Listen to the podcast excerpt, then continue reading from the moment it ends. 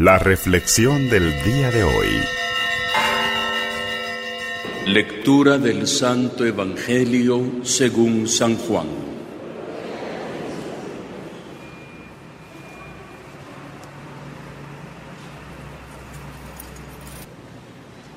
En aquel tiempo Jesús se les apareció otra vez a los discípulos junto al lago de Tiberíades.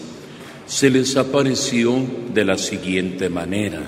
Estaban juntos Simón Pedro, Tomás, los hijos del Zebedeo, Natanael y otros dos discípulos. Simón Pedro les dijo, voy a pescar. Ellos le respondieron, también nosotros vamos contigo. Salieron y se embarcaron, pero aquella noche no pescaron nada. Estaba amaneciendo cuando Jesús se apareció en la orilla, pero los discípulos no lo reconocieron. Jesús le dijo, muchachos, ¿han pescado algo? Ellos contestaron, no. Entonces Él les dijo, echen la red a la derecha de la barca y encontrarán pescados. Así lo hicieron y luego ya no podían jalar la red por tantos pescados. Entonces el discípulo a quien amaba Jesús le dijo a Pedro, es el Señor. Tan pronto como Simón Pedro oyó decir que era el Señor, se amarró a la cintura la túnica porque se la había quitado y se tiró al agua. Los otros discípulos llegaron en la barca arrastrando la red con los pescados, pues no distaban de tierra más de cien metros.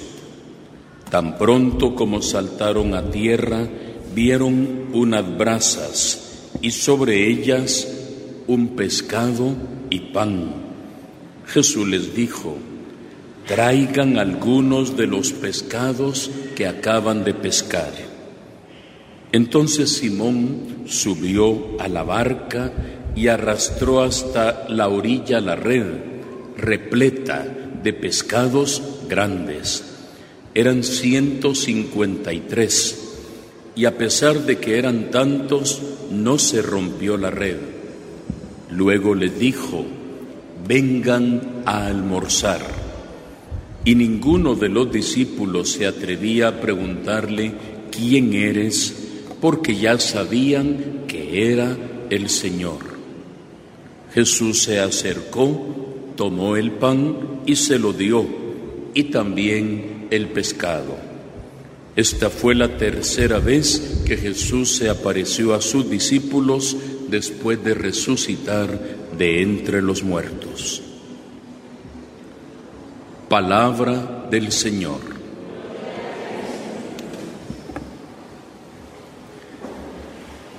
Realmente muy conmovedora la escena que acabamos de escuchar, que el evangelista Juan, como testigo ocular, él mismo nos la narra en su evangelio. Debemos ubicarnos en las orillas del mar de Galilea, en una parte muy tranquila en la que todavía hoy en día hay una pequeña gruta y afuera hay una gran piedra que le llaman la mesa de Cristo, recordando precisamente el episodio de hoy.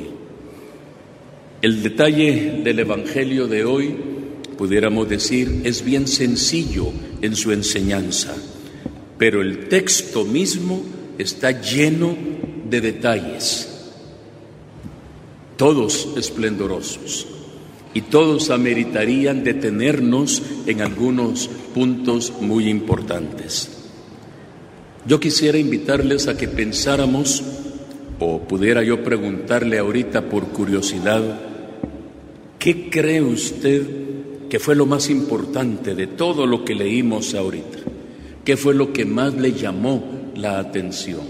¿Dónde está el punto central del Evangelio y por lo mismo lo que pudiéramos llevarnos hoy cada uno en su corazón.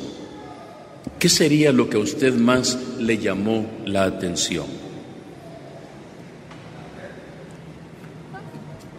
Para algunos pudiera ser la pesca abundante.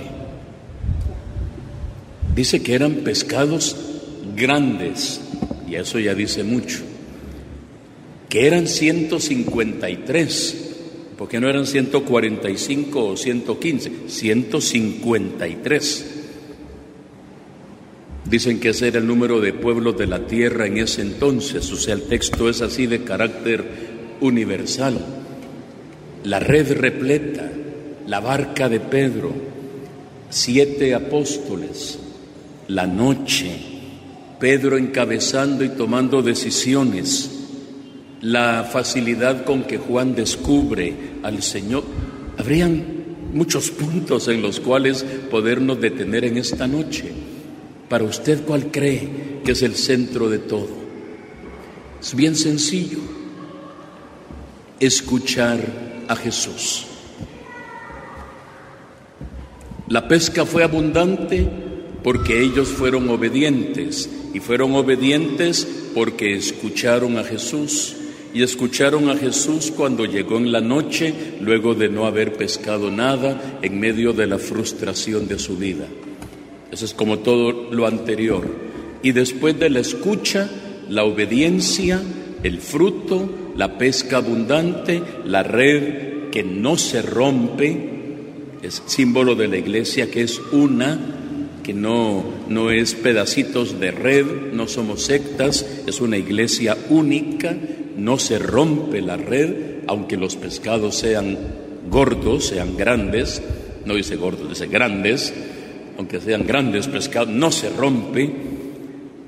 Son 153, descubren al Señor, cambia su vida, Jesús les prepara desayuno y almuerzo, un detalle de fraternidad hermoso, Jesús se pone a hacer fuego en las brasas, ahí en, en las orillas del mar, hace las brasas, se pone a tostarles una su un pedazo de pan, tortilla, un pedazo de pan, se pone a ponerles pescado, imagínense una tortilla doradita ahí con, mantequilla escurrida, había mucho, mucha leche en ese tiempo ahí también en estas regiones. Ya nos va a dar hambre a todos, pero ellos, Jesús preparando un desayuno, un almuerzo, eh, vengan a comer, los invita a comer, Él come con ellos, pero todo es fruto de oírlo. O sea, tanto el antes como todo lo de después parte que lo escucha. Ese es el centro del Evangelio, la capacidad que debemos tener de escuchar al Señor resucitado, que sigue hablándonos, que sigue cuestionándonos, que sigue intentando acercarse a nosotros, tal vez en la noche de nuestra vida, como aquel día. Era entre la noche y la madrugada, sea lo que sea, estaba oscuro. Llega el Señor en la noche de nuestras vidas, o al menos en la penumbra de nuestras vidas. Llega el Señor cuando todo parece que no ha funcionado. Llega el Señor en medio del fracaso aparente Toda la noche hemos estado intentando pescar y no hemos pescado nada. Pero claro, faltaba el que le daba sentido a todo. Muchas veces puede llegar el Señor en medio de nuestros aparentes fracasos, tropiezos, insatisfacciones, dudas, pero llega, de que llega, llega. El asunto es descubrirlo, reconocerlo, oírlo y poner en práctica. De nada hubiera servido que Jesús le dice, echen la red a la derecha. No, Señor, es que no, no se puede y no se puede. Como a veces algunos que podemos ser algo necios, ¿verdad? No y no. Hay que escuchar y poner en práctica. Muy bien, porque tú lo dices, lo vamos a hacer obedientemente y el fruto, pues ahí está, 153 grandes pescados. Pidamos hoy al Señor la gracia de escucharlo. Él nos habla ahorita en los cantos, en la fracción del pan, pero nos habla cuando estamos solos también. o cuando venimos a hacer nuestra visita en silencio al Santísimo Sacramento.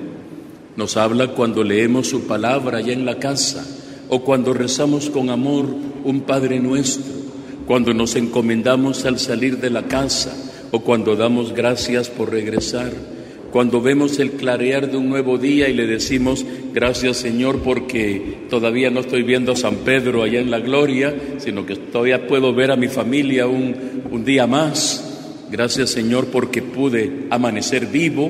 Cuánta gente amanece muerta, todos hemos visto a alguien, mir, se murió, murió de noche. Ahí platicar con el Señor, llegar al final de la jornada, gracias Señor porque pude vivir un día más cerca de ti, hacer el bien. Cuántas cosas, cuántos momentos, cuántas situaciones pueden darse en las que el Señor sale a nuestro encuentro. Ojalá que como San Juan podamos decir, es el Señor. Y eso nos va a llenar de alegría y sobre todo de una profunda paz, aunque sea de noche, aunque haya tinieblas, aunque haya luto en nuestro corazón, aunque hayan enfermedades, aunque haya cualquier cosa, es el Señor, no nos ha dejado solos. Él es el mismo de ayer, de hoy y de siempre. Que Él nos bendiga y que esta palabra nos llene a todos de vida en abundancia. Que así sea para todos nosotros.